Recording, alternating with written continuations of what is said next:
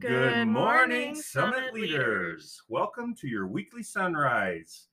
Mid-year evaluations are to be completed by February 11th. Any employee you are considering for non-renewal is to be informed officially during this mid-year evaluation.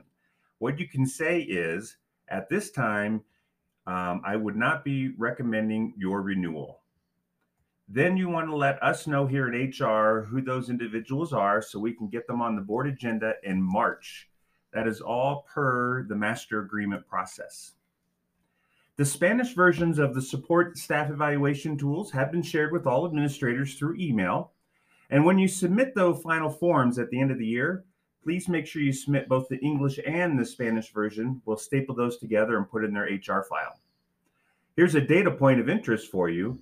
The total number of PHEL days that we have approved this school year is 574. Hello, everyone. So, we are going to be coming back to your sites for pop up visits starting January 31st and visiting with the staff over uh, the two weeks, those two weeks up until the February break. At this time, staff will have opportunities to check in with us in regards to any questions they may have related to HR, including questions about resignations and retirements.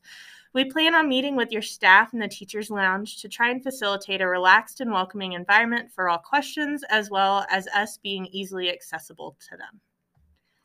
Make, it, a great week.